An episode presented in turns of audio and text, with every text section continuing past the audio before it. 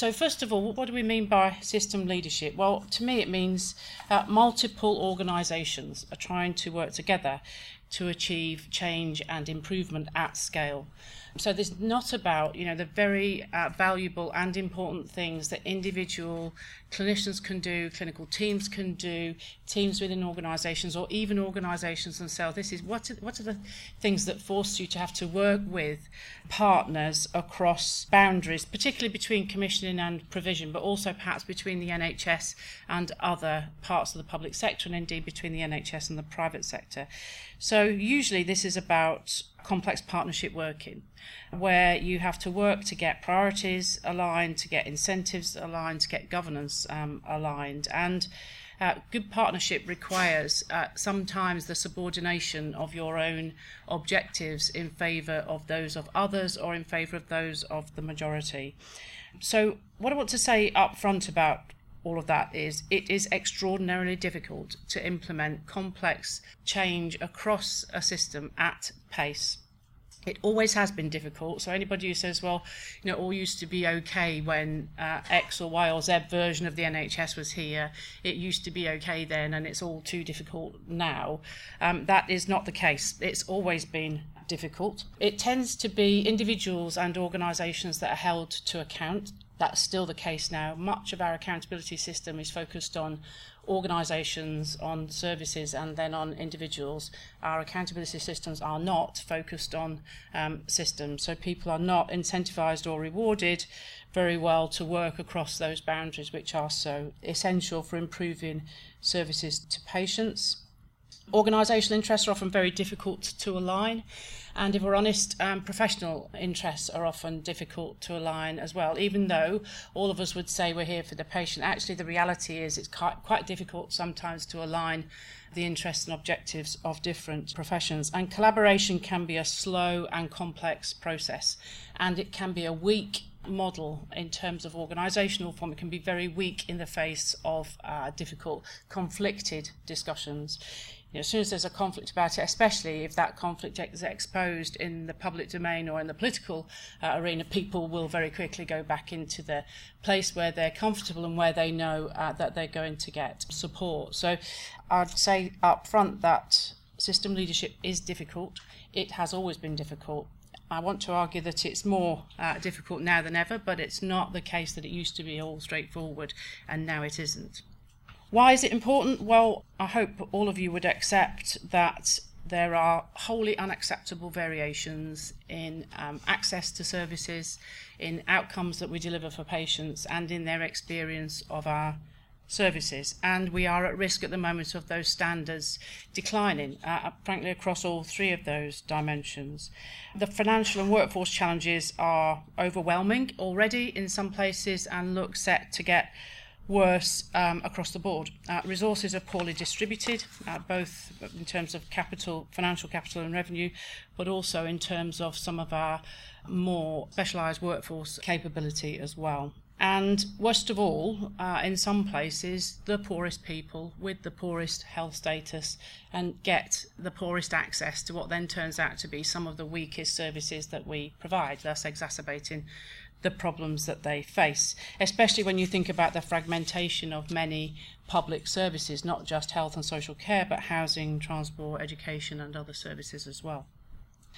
So I don't think you have to work out a proof to say that those problems can't be tackled by organisations working on their own. Those problems can only be tackled by organisations working together, and that's especially true if you look at the people who consume the biggest proportion of our resources. So people with multiple long-term conditions who require all of the parts of their care pathway to work effectively together, to be supported to stay well, to offer care closer to home wherever that's possible, and to prevent repeated admissions to hospital when that's not the best possible place for people to be cared for, and in particular to encourage and maintain independence, which repeated admissions to hospital usually doesn't.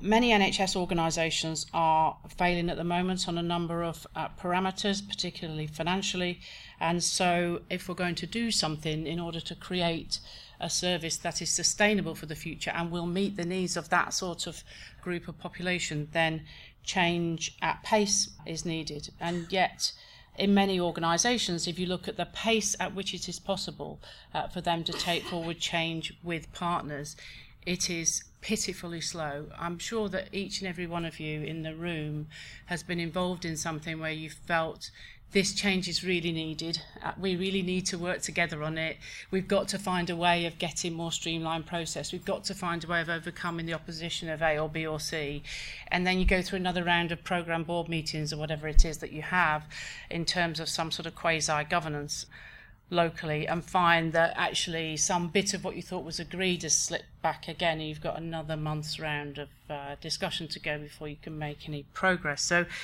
I'm sure that all of you will have experienced that sense of frustration that you cannot just take charge of it and get momentum about at the back of it. So one of the things that I think is interesting to think about, and perhaps for us to discuss later, is, you know, if everybody's agreed about what's right for patients, how come it's so difficult to do it? Well, let's think of some examples where people have made progress, and also some examples perhaps where you haven't, and see whether there are things that we could put in place that would overcome some of those barriers. So, as I say, it's always been difficult to achieve. Why?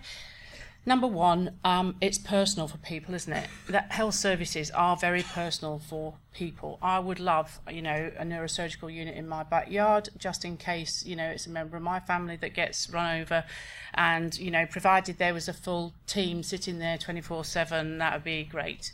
Everybody wants everything nearby, everybody wants access to absolutely everything at all times of the day or night, and if you threaten that, or if you threaten to change something that people have relied on, even if you can produce evidence that shows that the services perhaps aren't as high quality as they might be, you'll find powerful and vocal opposition.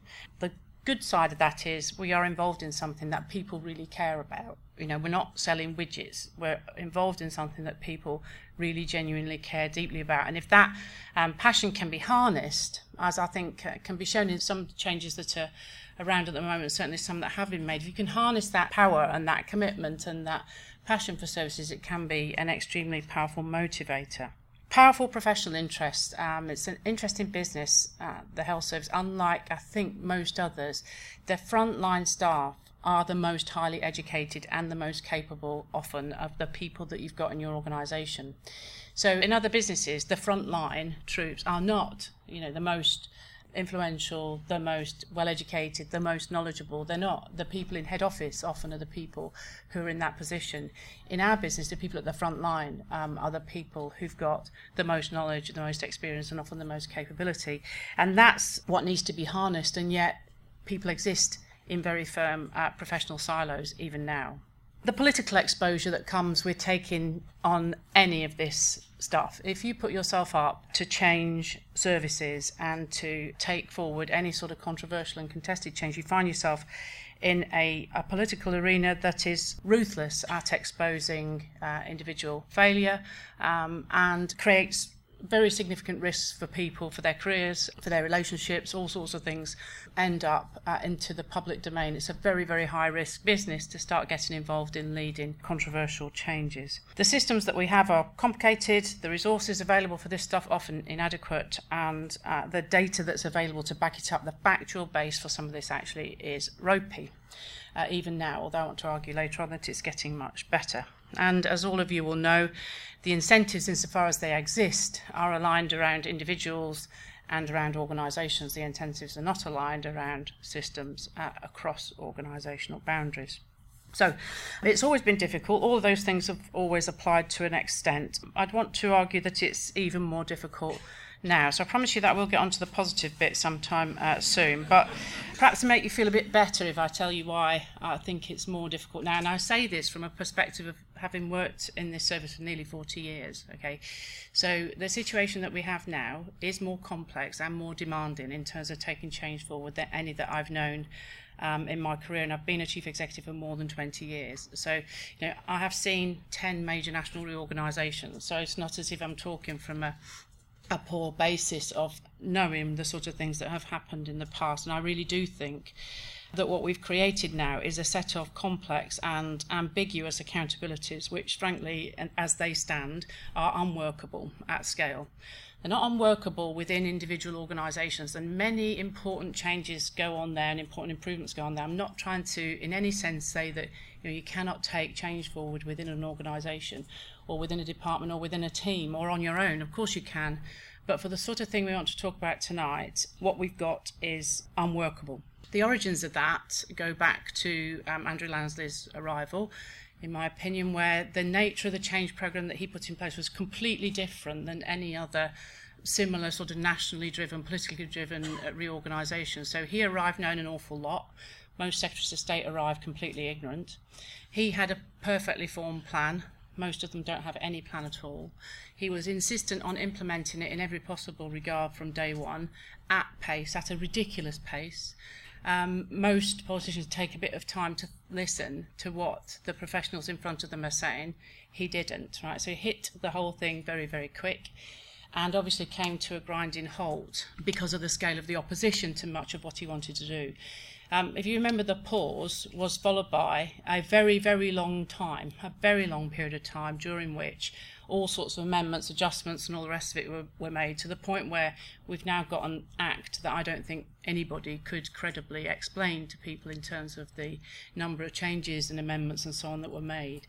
So that sort of really quick start, stop, and then a really, really slow progression towards the implementation of a set of incredibly complex changes which few people properly understood, and many still don't, including myself, left almost a 3-year period with a massive loss of momentum and a massive loss of capability, of talent and all the rest of it. Well, she would say that, wouldn't she?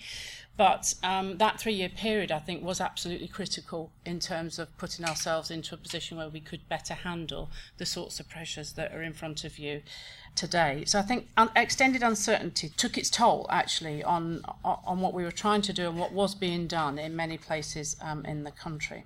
The complexity that's resulted is baffling. So if I just take London, which is the example that I know best, broadly speaking, there were 7 commissioning bodies in London before 2013, PCT clusters, education and training and the health authority, and that 7 translates to 74 now, if you look at the number of different bodies. So you multiply that up across the country and then think about the number of people who left, you can see that what we've got is a very fragmented commissioning system and a very thin layer of talent across all of those different components of the system as it now exists. I think there's a paradox in it, in that because the national setup has very much been created in silos, it's ended up, I think, with people looking up more perhaps than they did in the past. So, if you're in trouble and you're in a provider that's not yet a foundation trust, why would you not look upwards to the TDA? Because they're there to support you. It's their job to support you, not their job to support other parts of the system. If you're sitting in a CCG, ultimately, if it's difficult locally, why wouldn't you look up to NHS England? So I think it's had a centralising effect, actually, and a disempowering effect on people. So I think if you take out the talent and strip that across a large number of organisations and think about the silo effect of all the different national and regional bodies, it's caused people to look up more than they perhaps would have done in the past. And last point, massively increased regulatory burden on services and on staff, and not just talking about the CQC, I mean across the board the regulatory burden has increased dramatically. What's essential in these circumstances, in my opinion, and you can maybe challenge this later on, is that to get complex changes forward where conflict is inherent in it, you need authority. You need authority that's commensurate with the scale of the change that you're trying to take forward. And to think otherwise, I think, is naive. So there's a huge amount of rhetoric around which goes, things that are seen as bottom-up are good and things that are seen as top-down are bad. And I think personally that's a pretty empty rhetoric. I think what you need is an appropriate level of authority, relevant authority to the nature of the change that's being taken forward. The question is, how is that authority gathered and how is it exercised? Something that is seen as bottom-up or top-down in a sort of polarised sense, I think, is not a credible analysis in terms of what's needed in today's health services. So if I think authority is important, what would I say is needed to create it. Now, I should say nobody in their right mind would vote for another reorganisation. Hands up, those who'd like another reorganisation. After, you know, nobody would like to see that happen. You'd be mad to want to go through all of that all over again. Therefore, I think what we're faced with is how can we make the best of the situation and the setup that we've got. And I've said earlier that I think it's now and impossible to see how the present setup can deliver change at pace with accountability and so on. I want to try and say now what are some of the things then that we could do that might make a difference and might make it possible to take complex change forward, even with all the difficulties that we're now struggling with. So things that I've learned, from often things that have gone wrong. You learn a lot more, don't you, from things that went wrong than you do from the things that went swimmingly well. So what are the things that we could do or must do in order to get authority at the back of complex system-wide changes? The first thing is the creation of a compelling case for change. If you cannot create a case for change that has absolute emotional resonance for people, coupled with the evidence and the facts to back it up, you are wasting your time trying to take something forward. And a number of times in my old job and currently, I listen to people try and explain to me why it is that they're putting themselves through hell in order to get a change delivered. And yet the story doesn't have any conviction to it. It doesn't have a language that resonates. It does not compel people to take action, compel people to work across the boundaries of their organisations and out with partners, and condemn them if they don't. And you have to get to that point. So it's interesting that Mark's sitting over there, because I'm going to use a little story from one time when I was working with Mark. So there's a massive difference. If you're going to try and argue for rationalisation of hospital services, investment in primary and community care, why are you doing that? You know, why are you doing it? If the answer comes back in language that goes, we are trying to improve the outcome for patients with long-term conditions, right, which is one of the things you're trying to do, you're not going to get anywhere. Right? One of the things that Mark very powerfully said once was, we are cutting off the limbs of people with diabetes 200 times unnecessarily. Okay, so once you've said that there's a horror in that. All right, we are allowing that to happen, and we don't need to. If only we could get these services right, that needn't happen. So why would anybody argue with that? Everybody would feel ashamed of something like that. So my point about this is you have to get to the point where people feel ashamed about carrying on, allowing something to happen. Because unless you can do that, you are not going to overcome the sorts of barriers and scrutiny and all the rest of it that I'm sure many of you are familiar with. We find it extremely difficult to do. Many people describe a case for change to me and they tell me how fantastically well they're doing on a whole load of things. That's great, carry on. No message for change in that. They tell me how fantastically well they're doing despite all these difficulties. Fantastic, carry on struggling with the difficulties. You're doing better than the place up the road, so we'll go and concentrate on them. They find it almost impossible to say, here's how we're letting our patients down. But to be honest, unless you can get to that point, you're not going to overcome the complexities that the organisational framework and all the rest of it now imposes on us. Second point, data and transparency. Now, I think we're doing a lot better on it. There's much more information in the public domain. Bruce Keogh's done a fantastic job setting the trend there, but we've got to do a hell of a lot more. You think about the number of times that something that you've wanted to do has been watered down because people want to argue about the detail at the back of the data and whether or not it completely adequately reflects what happens on a wet Tuesday afternoon in August. Failing to notice that actually it perfectly adequately represents the remaining days of the year. And I do think that for senior leaders in organisations, there is a strong case for publish and be damned, because as soon as you've done that, then people work hard to get the data good enough right and you can make progress. I think there's often a good argument, risks and all, for publish and be damned. We still do not know often what are the drivers of a deficit. Commissioners will say it's all sitting in the provider. Providers will say it's because commissioners aren't giving us enough money. Getting to the bottom of what are the drivers for a deficit in the system is still a really difficult thing to do. So there's plenty more scope for getting effective data and transparency about that together. Third thing I've learnt is you cannot take changes of this type forward if you try to do it through the bureaucrats. In the end, frankly, what it needs is doctors, and I say that knowing that there'll be some nurses and other clinical professionals in the room. I don't think doctors in themselves are sufficient, but they are essential. So my old boss, David Nicholson, used to have a fantastic question when going around talking to local systems about why they wanted, want to take this fantastic change programme forward, and it's going to involve the closure of the following 3 small hospitals, and everything's going to be, centralised at UCLH down the road. He would say, okay, introduce me to the 6 doctors that are going to go on the telly and say that this is the right thing to do for patients. And it's a bit crude, but it actually is quite a differentiator.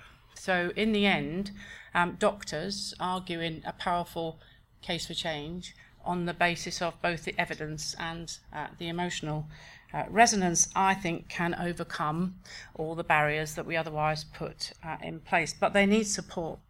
Right, they need support, they need resources, they need training, they need backup, they need a whole set of things which often, at the moment, they don't get, and often they are expected as part of a change programme to do the very things that they're weakest at. Go and present a business case, go and sit at endless health and wellbeing board meetings and answer questions, whatever it happens to be. Often they're asked to do the things they're not best at.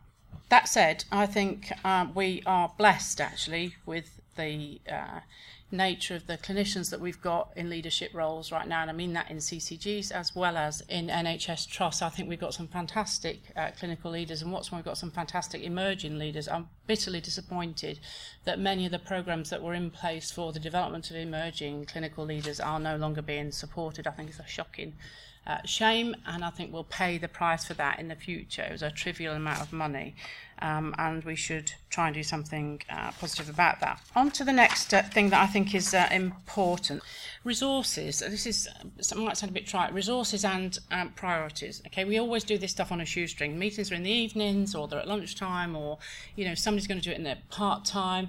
It's absolutely ridiculous. Changes of this sort of scale need dedicated time from leaders, they need proper programme management, they need proper well-resourced analysis to get the facts and expose them in ways that will withstand scrutiny. You need communications and engagement expertise, you need legal advice and other high-quality professional advice. All of that together costs a lot of money. It takes up a huge amount of resource, and I don't see any shortcut to that, and I don't see any need to be ashamed about investing that sort of money, because you're not going to deliver the change if you don't. What that means, of course, is you can't do it for everything. So we need to be much better at setting priorities and then sticking with them. And our whole planning process is geared to saying you've got 360 priorities, you've got to do them all. And I think leaders in every organisation need to be much more rigid about, no, these are the things that we're going to concentrate on, these are what, this is why, and sticking with those. And the last thing, to be frank, I think we need, otherwise you can't do it, is transitional funding. I see no means of implementing some of the changes that are necessary without the resources to double run some services, to prime them, to tackle the capital redistribution problem that exists. I don't think it can be done like by finishing one Friday night on one model and starting on Monday morning with the new. It just can't be done.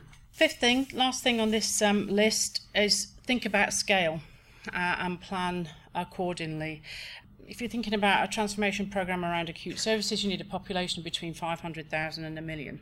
You cannot do it at a minimal local level. Many changes can be made locally, but the scale of transformation needed in the NHS requires ambition at scale. And of course, this exposes the problem that I described already around complexity. So the rules that we have at the moment say that commissioners should lead change, they should lead the consultation on change, it should happen as a consequence of a commissioner strategy. And yet, by and large, the consequences of failure in planning are visited upon, well, ultimately they're visited upon patients, of course, but they're visited upon providers. So the people in the end who find it impossible to handle the consequences of failed planning are either primary care providers, secondary care providers, community providers, mental health providers. And those are the very organisations that are exhorted to lead across a system, and yet they lack the authority to do so. So in me saying we've got to think about how you operate at scale, I say that recognising that for individual organisations it is extremely difficult to say we're going to tackle this at this scale rather than at a local level. And conversely, we find it almost impossible to determine materiality. So the number of change programs that I've been involved in where you end up with a program board where you need microphones because there's so many people in the room who need an involvement in it and who therefore need the ability to say yes or no to it. Everybody's next to something, everybody's next to something. I used to think even when I was in London that pretty soon I'll be talking about, you know, toenail clippings in Torquay or somewhere, and I'm sure that's very important down there, but you carry on arguing about these things, we'll have everything including the program.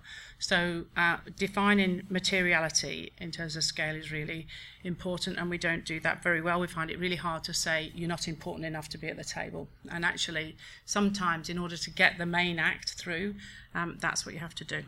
So what I want to come to now then, if those are the sort of things that I've learned that are difficult and challenging, what can we do then? How can we lead to make these changes when the system appears to be constructed in a way that makes it ever more difficult? First thing to say is I think there are many, many positive efforts afoot right now. I do not think it's all doom and gloom, so I can point you to CCGs who are really trying hard to work across geographies, who are bringing leadership forums together to try to take change forward at scale. The AQUA project that's supported by the King's Fund is one. Academic health science networks across the country are doing the same. Strategic planning groups the same. So plenty of examples of commissioners recognising that they cannot deliver some of the change that's needed by continuing to work alone. I think it's a question about how much support they're provided with to do so and how they're then held to account, but I think there's plenty of good examples of where people are trying to do that.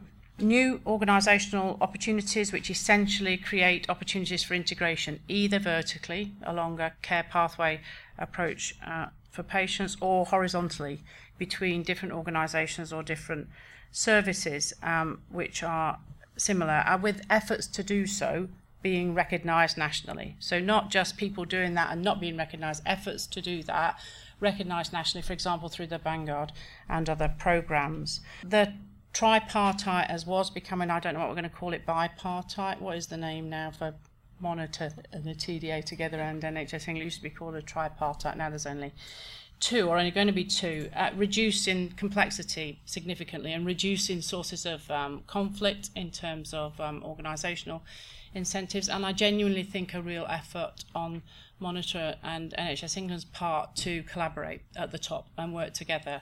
And you see that in the way in which the success regime, for example, is being led out. Devolution at scale to communities. So the work that's being done in Manchester is absolutely something to watch and see how far it can go. So that's about devolving responsibilities for planning, health, social care and other public services to a city, and giving a timescale for producing a credible plan that is at least meaningful in a strategic sense. You know, not produce your strategic plan and, by the way, you know, show us in detail what year one of it is and do that next week, and can we then map the trajectory for every day between now and, you know, actually giving a group of organisations some freedom and some space to produce a strategic plan with an ultimate objective in mind down the track. So plenty of things which are happening, no doubt you can tell me more, which show to me that progress is being made and that people are desperately trying to get over some of these hurdles. However, I would say I don't think it's being done quickly enough, and I don't think it's being done with sufficient intent against some of the challenges that are there. So what things do we need to do better on? What things need to be dramatically improved? So the first is intervention to prevent failure. So the success regime, great, that's now getting off the ground. It is, I think, genuinely being led by the three organisations working together. But my experience would be that intervention to prevent failure is often too little and too late. And the result of that is that systems often fail or certainly experience an unacceptable erosion in performance and in quality before people are willing to intervene. And not only that, often compromises are put forward about what needs to be done that purport to offer the full solution, and everybody's hugely relieved that that has been put forward, and so they back it, and then it doesn't work. And what that does is to extend the period over which an organisation or group of organisations failed. And I say that from personal experience of being involved in supporting such compromises and then regretting it, bitterly regretting it afterwards. So I think that happens far too much. We've got to do much better at intervening assertively and effectively to prevent failure, not let it happen and then back a compromise at worst, or intervene in a weak and inadequate way. Second thing, we absolutely have to tackle the bureaucracy that's built up around delivering change. Every single time any change program's made, there's another layer of it added, and none of the rest of it gets taken away. So colleagues in one part of the country added up that there were 200 different forms of assurance exerted on a change programme that they were trying to take forward. So to me, what that says is a system that says yes when it means no. You do not say, yes, we want to support you in this change, and here's a, assurance process number 197. If you can only pass that, we'll be able then to say yes. Actually, that is no. So to me, there's a moment now where we should say, we've got to strip this back and stop doing it. So if you had all the processes end to end, right, even if they were all done to the minimum possible time scale, it still take 2 years to get from one end to the other. If that's a change programme like, say, the stroke programme in London, 400 people have died while you were doing that, so that's what happened as a result of that delay. And 2 years is nothing. The changes in north central London, some of those took 20 years to get to the point. Well, during that time, it becomes a place that nobody wants to work. It becomes a place nobody wants to go as a patient. There's this erosion of quality and sort of dragged out failure, all because of this set of processes that actually don't work. They do not protect the patient. They don't protect the patient's interest, not in my book. I'm not arguing for no consultation. I'm not arguing for no engagement with patients, quite the opposite. But I do think we've got to get to a point where if people put forward a credible case for change, expressed in the way that I described, backed up by the evidence with appropriate clinical leadership, then what the national bodies should be doing is saying yes and meaning yes and putting leadership clout and money at the back of those changes. Not saying, yes, please can you pass the following 10 tests, and then yes, but can you pass another 10? If the answer's no, right? And often, frankly, it is. Often the answer is going to be no. If the answer is no, then let's say no, and then let's deal with the consequences of having said no. Sometimes that's money. Sometimes it's not, actually. Sometimes it's not money, but sometimes it is. And obviously that makes it difficult, but I think we would have done a lot better on some of the things that I've been involved in if people had been willing to say no up front rather than say yes and actually then mean no. Third thing, more work needed, much more work needed on incentives. How are people rewarded? How are organisations rewarded and incentivised to ensure that care pathways for patients is what prevails rather than their organisation or their individual interests? There are some new approaches to this. I think they're potentially very good. Look at some of the things around accountable care organisations. But I do think even with the devolution programme that we've failed yet to be bold enough on this and assertive enough about what needs to be done to incentivise and support change. And certainly around individuals, I think very much more needs to be done. Very often, some of our best people are not in the most difficult jobs. You get people applying for the most difficult jobs at too early a stage in their career because we can't get the most experienced people into the most difficult jobs. So we then think, well, X might be great in another couple of years, so we're going to appoint X to the job. X then gets very little additional support, and big surprise, they quite often fail. So there are quite a lot of people who have failed in their careers unnecessarily because they've been put into jobs that are way beyond them and then not supported to take them forward. I think we need to do something about getting some of our best people into the most difficult jobs. And the last thing I want to say on this about what we should do better is the creation of a more supportive environment around people who are trying to take forward strategic change. This sounds a bit trite, but we do not really support people to take risks and to innovate.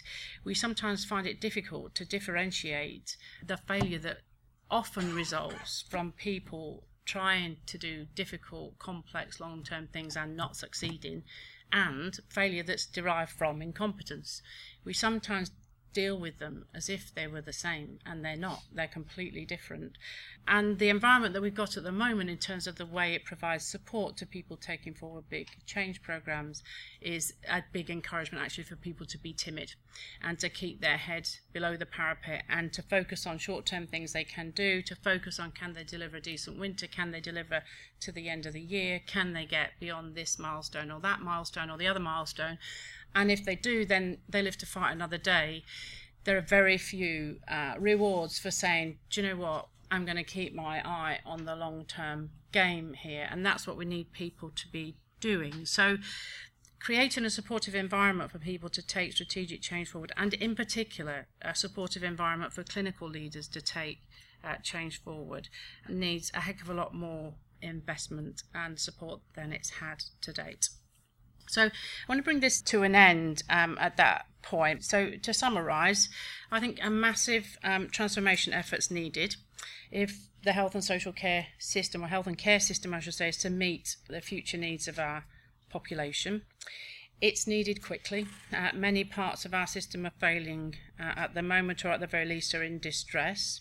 It can't be achieved by individuals, however hardworking they are. It can't be achieved by organisations working alone, however important it is to have successful organisations. It can only be achieved across a system. System leadership remains complex, even more so, I'd argue, than in the past. It's poorly incentivised and poorly supported. Some great progress being made, and I mean that, some really great new approaches, new ideas with national support, which I think is critical. But we absolutely must improve the effective authority that we've got for change. Some of the ways that I've described could do that without implying an organisational upheaval. I don't think it needs an organisational change to create that authority. Providing support for leaders which is sustained over time, not just 3 months or a turnaround director or whatever, actually support for leaders over an extended period of time. Provision of resources for leaders to back up the amount of time and energy and everything else that it takes to do this stuff, and resources for transition, and systems of accountability which are designed to reinforce and support strategic change rather than designed to reinforce short-term performance management, which is what many of them are at the minute. So it's obvious from what I've said that there's a big onus on national leaders, right, to provide that environment and to create that infrastructure and to provide that sort of direction. Of course there is, and I would say much of what I've said might be directed that way, but I genuinely believe it's possible for leaders at all levels to do something on each and every one of those headings. Now you can come back and say, well, how the heck can I do A or B or C? But I do believe you can do something on each of those headings in your own right, in your team, in your organisation, and certainly across your local system. And I don't think that national direction alone, without that alignment of all our efforts, is going to succeed. So I certainly can see those green shoots that I've described, but on their own they're insufficient without us all doing something on each of those fronts together. So that'd be the point at which I'd leave it really, which is there's a challenge to all of us. It isn't just about national direction. All of us can do something on each of those domains. Thanks very much.